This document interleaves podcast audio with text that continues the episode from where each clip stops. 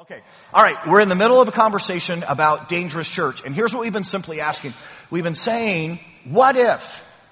What if there was a church that was like the church that Jesus imagined the church, that Jesus planned for the church to be, uh, when he created the church. Because if you and I could land on that, if we could be that fully committed, fully devoted, absolutely without apology, following Jesus church, that church would be an absolutely dangerous church. The community would be changed. People living in proximity would be changed. Our friends would be attracted. That would be an absolutely dangerous church. And so we've been having that conversation. I think it's incredibly prudent to ask that question in context of a culture that seems to be moving ever, ever more increasingly toward darkness. How do you be the church that Jesus wanted you to be when the culture is moving away from Jesus so rapidly? I mean, think about this. Uh, in, in my generation, in other words, so in a single generation, uh, I've watched abortion become legalized. It's okay for us to kill our babies. School shootings have become normal. I mean, think about this for a minute. When I was a kid growing up, when most of you were kids growing up, the idea that someone would take an assault rifle, walk onto a school campus and indiscriminately start shooting people, or walk into a mall, or, or walk onto a college campus and begin to ask people, are you a Christian? Well, good, then I'll send you to Jesus. The idea that that would ever happen was just unthinkable. And yet now we're not surprised. Gay marriage has been legalized in our lifetimes. Medical marijuana. And, and you get, you, got, you get, you get that our culture is moving. And, and it is moving toward darkness. This is not a, this is not a momentum toward God. This is, this is an absolute flight away from Him. And then the critical question comes, well then how does the church respond? I mean, how should you and I as Christ followers behave in the midst of a culture that has so much momentum going toward darkness? How do you and I respond to that? How would we be the church that Jesus would want the church to be in a moment of this level of darkness? Grab your Bibles because I think Jesus gives us an answer. It's Matthew chapter 5. If you're not familiar, if you go to the back of your Bible and work to the left, you're going to find this book of Matthew. Matthew chapter 5. And this is Jesus talking to his disciples, hence talking to you and me and saying, here's how you're going to flesh this out. Here's how you've got to respond to a culture that doesn't understand me, isn't necessarily interested in me, but to bring them hope. Because you realize at the end of the day, the church is the hope of the world. If anything is going to turn this, it's going to be the presence of the church. It's going to be you and I, the representatives, the body of Christ here on earth, helping a world figure Jesus out. And here's what Jesus says about that. It's Matthew chapter 5, starting in verse 13. You, Jesus says. So us. You are the salt of the earth. But if the salt loses its saltiness, so you get the idea, salt's supposed to enhance, salt, salt is supposed to change the flavor. But if salt forgets to be salt, if salt somehow stops being salt, how can it be made salty again? It is no longer good for anything except to be thrown out and trampled underfoot. You, us, you, Jesus says, are the light of the world. A town built on a hill cannot be hidden. Neither do people light a lamp and put it under a bowl. Instead, what you do with a lamp, you put it on its stand and it gives light to everyone in the house. In the same way, let your light shine before others that they may see your good deeds and glorify your Father in heaven. And Jesus says, if, you're going to be that church, that, that absolutely help people who are far away from me and maybe even running away from me figure me out, then you're going to have to figure out being salt and being light. Now, here's the interesting struggle that in the church today, there's a real, real tension about how do you live in a culture that's going as dark as ours. And there's a group of Christians who would say, hey, uh, this is all about being truth tellers. See, the reality is what everybody needs to figure out is that what they're doing is sinful and what they're doing is wrong. And it's up to you and I as Christ followers to simply say to them, hey, stop it, you're wrong. Don't do that anymore. The Bible says you're in sin. And they want to make this a conversation that is black and white. They want to win an argument. And the problem is when the church moves into that mode, you and I turn the church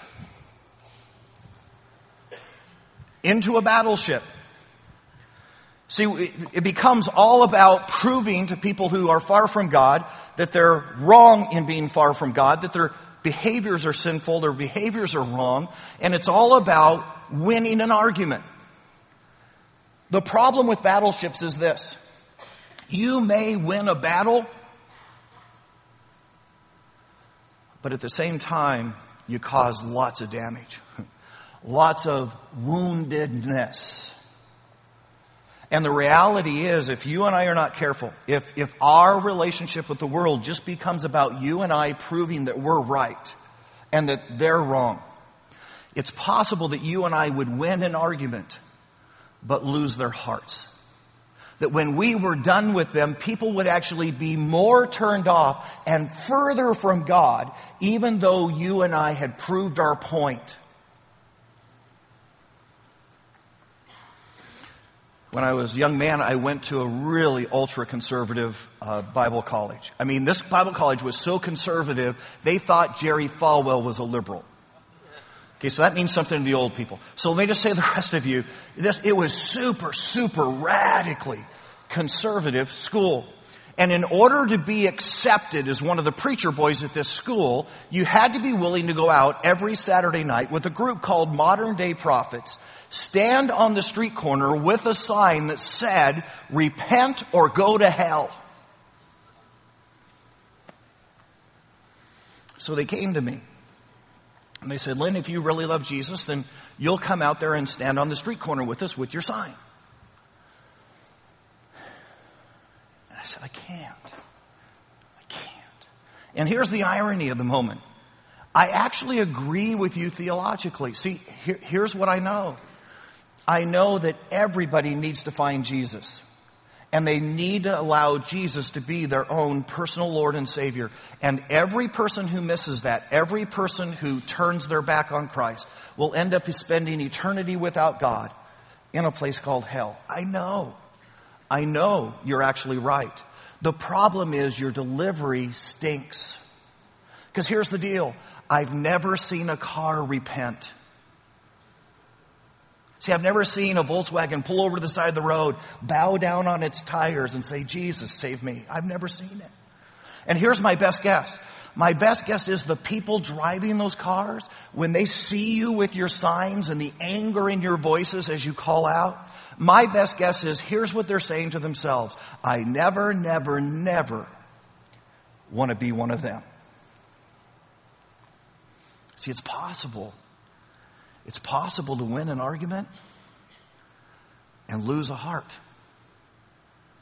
And I think Jesus helps us with this one day when he comes across a group of battleship Christians and says, You're arguing about the wrong things. So grab your Bibles real quick.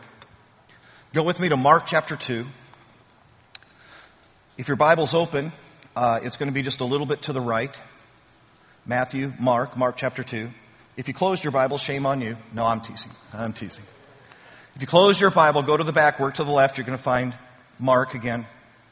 Mark chapter 2. And this is Jesus having a conversation with a group of battleship Christians who are saying, no, no, no, this is all about black and white. It's all about right and wrong. And Jesus is going to say, no, you're missing the point. Here we go. Mark chapter 2, starting in verse 23. Here's what it says. One day, Jesus was going through the grain fields. And as his disciples walked along, they began to pick some heads of grain. And the Pharisees said to him, look, why are you doing what is unlawful on the Sabbath? Now here's what you gotta get. They are exactly right. They're exactly right. He, Jesus answered, have you never read what David did when he and his uh, companions were hungry and in need And in the days of Abiathar, the high priest, he entered the house of God and ate the consecrated bread, which is lawful only for the priest to eat, and he also gave some to his companions. Now watch what Jesus says next. You ready? Then he said to them, the Sabbath was made for man, not man for the Sabbath. So the Son of Man is Lord even of the Sabbath. Now, real quick, just for some of you that are really, really, really struggling, you're going, wait a minute, was Jesus breaking the Sabbath? Like, no. Here's why he wasn't breaking the Sabbath. Why was the Sabbath created?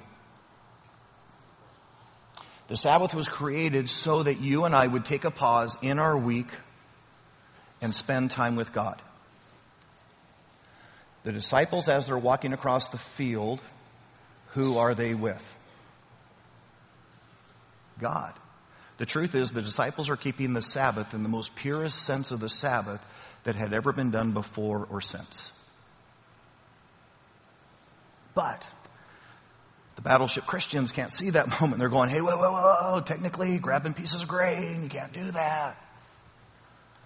And here's what Jesus is saying in the moment. Saying, look, here's what you're missing. Every command that God gives God gave that command to bless us. In other words, remember the phrase Jesus said, hey, God didn't make a bunch of rules and then said, oh, I need to create some people so that they can follow my rules. Jesus said, no, it was just the opposite. God created people and then he put some rules in place, but the purpose of the rules was to bless the people all of the rules, whether they liked them or not, or whether they were frustrated with them or not, or whether they said, hey, if I was God, I wouldn't have made that rule, it doesn't matter because every rule that God made was to bless their lives. And God created the Sabbath so that in the midst of their workaholism, in the midst of all their busyness, knowing that without a Sabbath they would neglect time with God, I created time. I created a pause in their life to re-energize and refill their relationship with. I created the Sabbath to bless them. And then he basically says to the Pharisees, if you were really concerned, you shouldn't be concerned about defending the law. You shouldn't be concerned about keeping the rules because look, here's the deal. Truth is truth, whether you defend it or not. Truth is, truth is going to be there at the end of the day. And the reality is, it's the people who aren't listening to the truth that need care because if you deny the truth, in other words, if you keep running your life up and banging yourself into the truth, it's like running yourself into a boulder. Can you imagine that? Oh, I don't like that command of God. Oh, I don't, I want to date that guy. And you keep running into a boulder. Well, who's going to get hurt at the end of the day? Not the boulder. We are. And so Jesus says, hey, wait, wait, wait, wait. Don't, don't worry about defending the law. The law doesn't, the law doesn't need defending. The truth will still be the truth. Worry about the people who are breaking their lives by disobeying. And what you should have said, you should have said, hey, Jesus, don't you realize your disciples are missing the Sabbath and that's going to be so unhealthy for their lives and when are they going to have their personal quiet times and how out of balance will their lives get? Do you realize how destructive this could be? If you really understood the heart of God, you'd be worried about the people who are destroying themselves by missing the plan of God.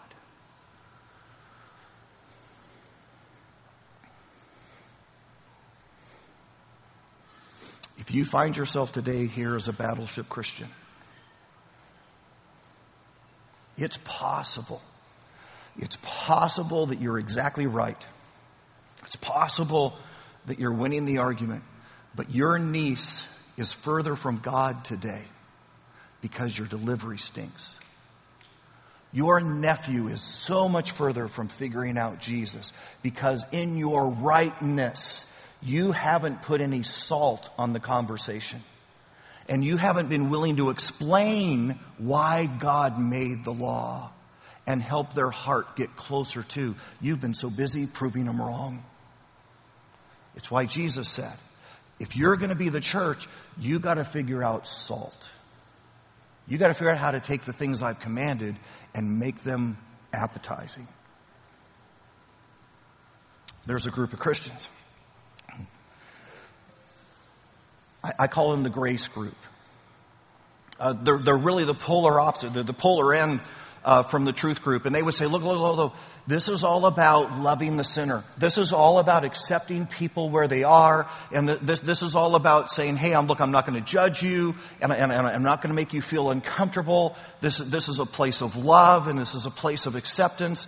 And, and, and I just want, I just want you to know, hey, how, whatever you, whatever you need to do, it's okay.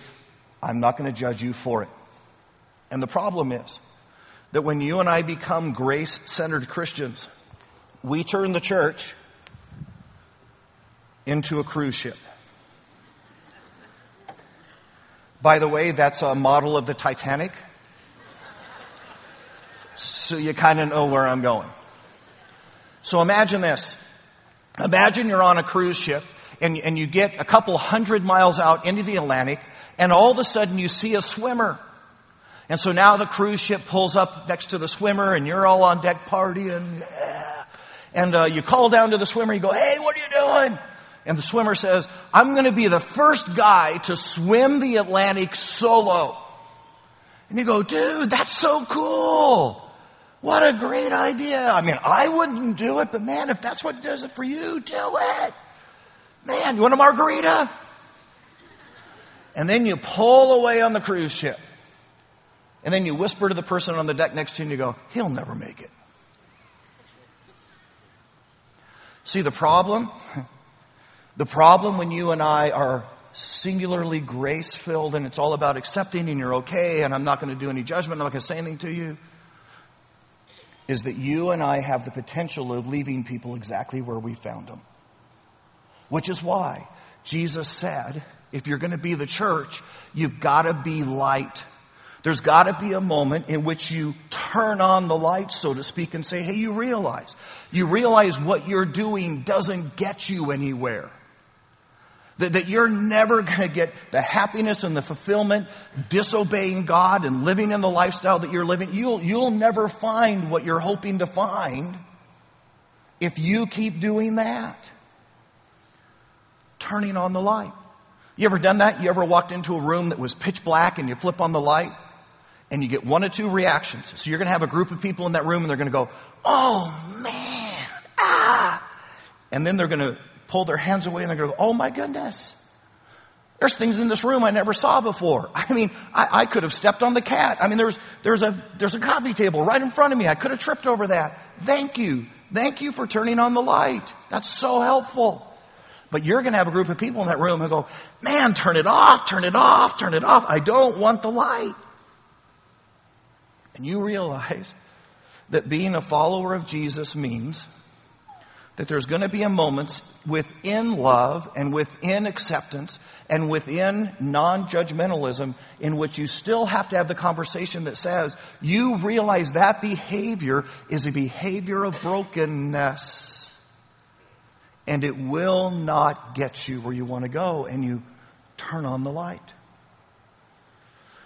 you realize not turning on the light, not having that conversation, leaves people in a place of death and in a place of discipline. Because if they're living against God's word, then at the very least God has to spank them. But it, but it also has the potential for huge destruction possibly for spiritual death because if they say, look, I love that sin or I love that lifestyle or I love that behavior more than I love Jesus, they may never come to Jesus because they go, if I come to Jesus, I know I'll have to stop that. It can leave them in death of a relationship because you say, look, if you keep treating your wife that way, if you keep, if you keep responding to your kids like that, if you keep dating those types of people, you realize that leads to nothing but heartache. There's nothing but pain on the other side of that behavior. It can lead to death physically. Like you go to someone and, and, and you fail to say, hey, look, you keep smoking, you keep smoking like a chimney. I can tell you how this turns out. You keep abusing alcohol at the level that you're abusing alcohol? You see, Jesus would say, You and I cannot possibly come into contact with people and leave them where we found them. Matter of fact, here's what I would suggest. I would suggest that to come into contact with people and say, look, it's not, it wouldn't be my plan and it's not how I want to live, but to each his own and do what you, is actually one of the most unloving things you can do. To not turn on the light. Think about this for a moment. If you had a child and that child came to you when they were 16 and they said, Hey, mom, dad, I just got to tell you, I've been using drugs now for a couple years. And I just want you to accept where I am and I just want you to tell me that it's okay and that you, you know, you're not going to judge me. How many of you in that moment would say to your kid, you know what? No, you're right. You're 16, so you're almost growed. And, uh, you know, it's probably time for you to start making some decisions for yourself. And look, I, I personally don't prescribe to doing drugs, but I mean, if that's what brings you fulfillment and if that's your thing, go ahead. How many parents would do that? Because, you ready? You ready? Because the answer is love would demand that you not. Love would demand that you turn on the lights, and in that moment you would say to your child, hey, hey, hey, hey, this has nothing to do with whether I love you. Matter of fact, it has everything to do with the fact that I do love you. That I've got to say to you, I know, I know, I know. I know right now it feels like the drugs are working. I know right now that it feels like there's some sort of fulfillment in your life. I know right now it feels like you can't live without this. But I love you enough to say to you, this leads to death. Matter of fact, grab your Bibles one more time. Go with me to John chapter 8. If your Bibles are still open, it's just going to be a little bit to the right. If you closed them, go to the back, work to the left. John chapter 8.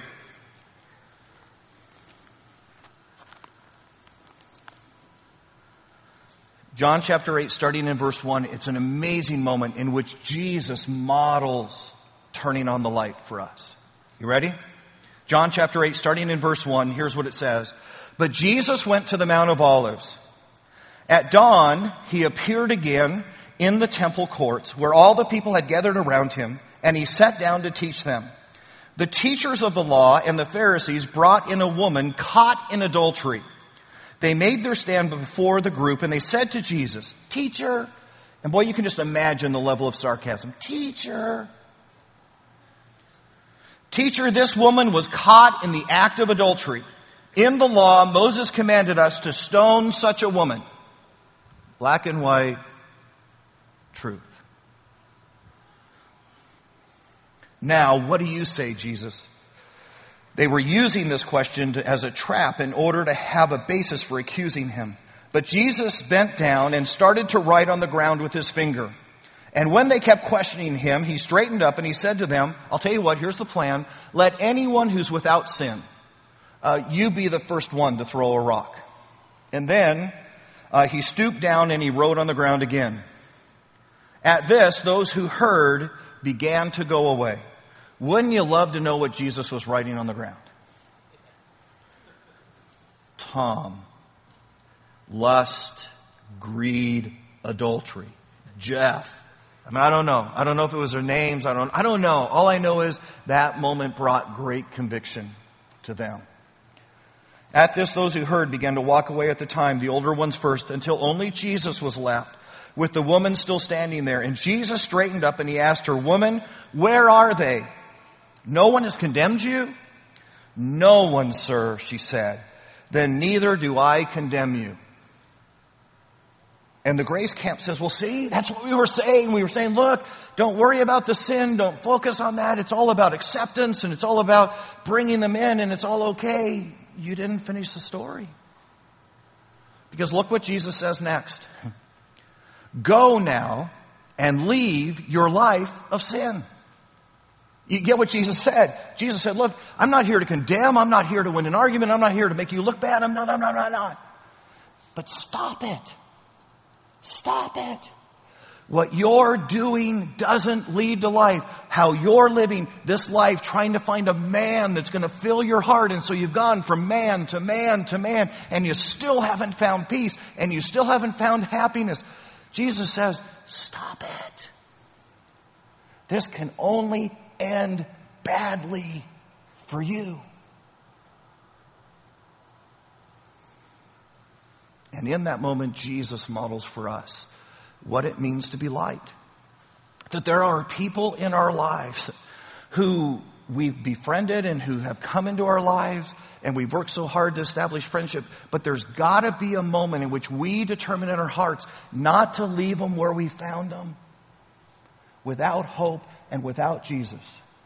And that somewhere you and I have got to be willing to say to them in the right moment and in the right context, stop it. You will not get what you want to get. You, you will live a life filled with regret if you keep going that way. You will never, never, never be truly happy like that. Stop it. And what if? What if there was a church that somehow figured out how to tell the truth with salt on it? And, and instead of trying to defend the truth, instead explained the truth and why it made such a great difference in our lives. And what if there was a church in the midst of not condemning and not throwing people away, found a way to turn on the light and simply say, stop it. Stop it. And what if they found that perfect harmony between truth and grace, salt and light? That church that church would be a Coast Guard ship. Now here's, here's the cool thing about a Coast Guard ship. There, there's a puny little gun on there. So if they had to argue, they could a little bit. But that's not what it's about. You, you get that a Coast Guard ship has one mission. Search and rescue. Which means if they find somebody floating in the Atlantic, they're going to say, stop it. Get in the boat. And this isn't about winning an argument. This isn't about condemn. This is about you finding life. And we're not here to prove that we're right. And the truth is we're not here to leave you where you are. We are here to help you find our Jesus. Search and rescue. It's what Jesus always dreamed the church would be. And that church, that church is a dangerous church. And my guess is in this room, there are some of us who've been battleships, and the reality is we've, we've won some arguments, but the people we've been arguing with are further from God than when we started. And you've got to figure out salt today. You've got to figure out how not to defend the faith, but instead explain the faith so that it becomes compelling and it becomes tasty. And there are some of us in this room who've been all about accepting and befriending and hanging out and it's okay and non judgmental. And the problem is your friends, your relatives are no closer to Jesus today because you've never turned on a light. You've never had the courage to say, I know this is a hard conversation and I know this is going to bother your eyes, but I love you too much to be silent. And we all need to get on board the Coast Guard cutter and be the type of Christians that Jesus called us to be. Let's bow our heads. Dear Lord Jesus, man, we simply come to this moment. God, I'm, I'm praying for battleship Christians right now that they would stop firing the guns and start explaining your truth. That they would become salt in this world. God, you gave them great analytical, good thinking minds. Help them to use that to help people far from God figure you out. Help them to be salty. And God, I pray for cruise ship Christians in the room who are so adept at relationship and they've, they've got such a great circle of friends, but God, make their hearts ache that they would not leave their friends where they found them. That they would have the courage to turn on the light and say, hey, the truth is, you need to stop it. If you keep living that lifestyle, if you keep behaving that way, you're going to have nothing but regret. And I love you too much to leave you swimming in the ocean by yourself. So get on board with me. God, turn your church. Turn your church into rescue and search. Make us Coast Guard cutters in this world. That the culture would be forever, ever changed because we were on mission. And this I pray in Jesus' name. Amen. Before you get up and start running, let me say this real quick. All right, we've been doing this thing called Dangerous Church. Next week, we're going to ask you to hand in some commitment cards. They're in your uh, weekly right now. They're in the seat back. And here's the conversation we've been having. What if every single person in the room simply took a step in the right direction? What if we moved one step closer to God in our walk? So there's three categories on here, and all I'm asking you to do today is pray about it. I'm asking you to take, go home, think about what's it going to mean next week when you fill the card out. So the first one is grow, as my commitment to grow this next year. And I don't know what that is for you. For some of you, be, hey, I'm going to do daily devotions for the first time in my life.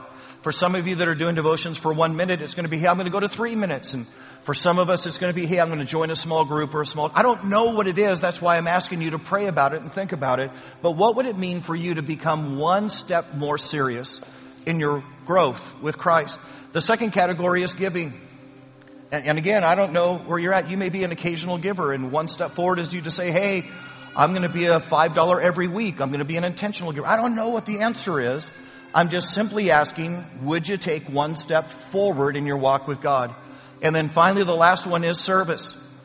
Would you take a step forward? And for some of us who've never served, the step forward would be to serve one time next year. You say, hey, one time I'll serve. That would be a step forward. For some of us that serve once a week, it'd be serving every two. I don't know what it is. I'm simply asking you to figure it out with God. What would it mean for us to all move forward in each of these areas? Because that church, that church would be well on its way to becoming a dangerous church. Okay? So you pray about it, you think about it. I just want to say to you, if you need prayer today, we've got counselors. They'll meet you here at the front. They'll spend time with you. The rest of you, go out of this place on assignment, search, and rescue. And God bless.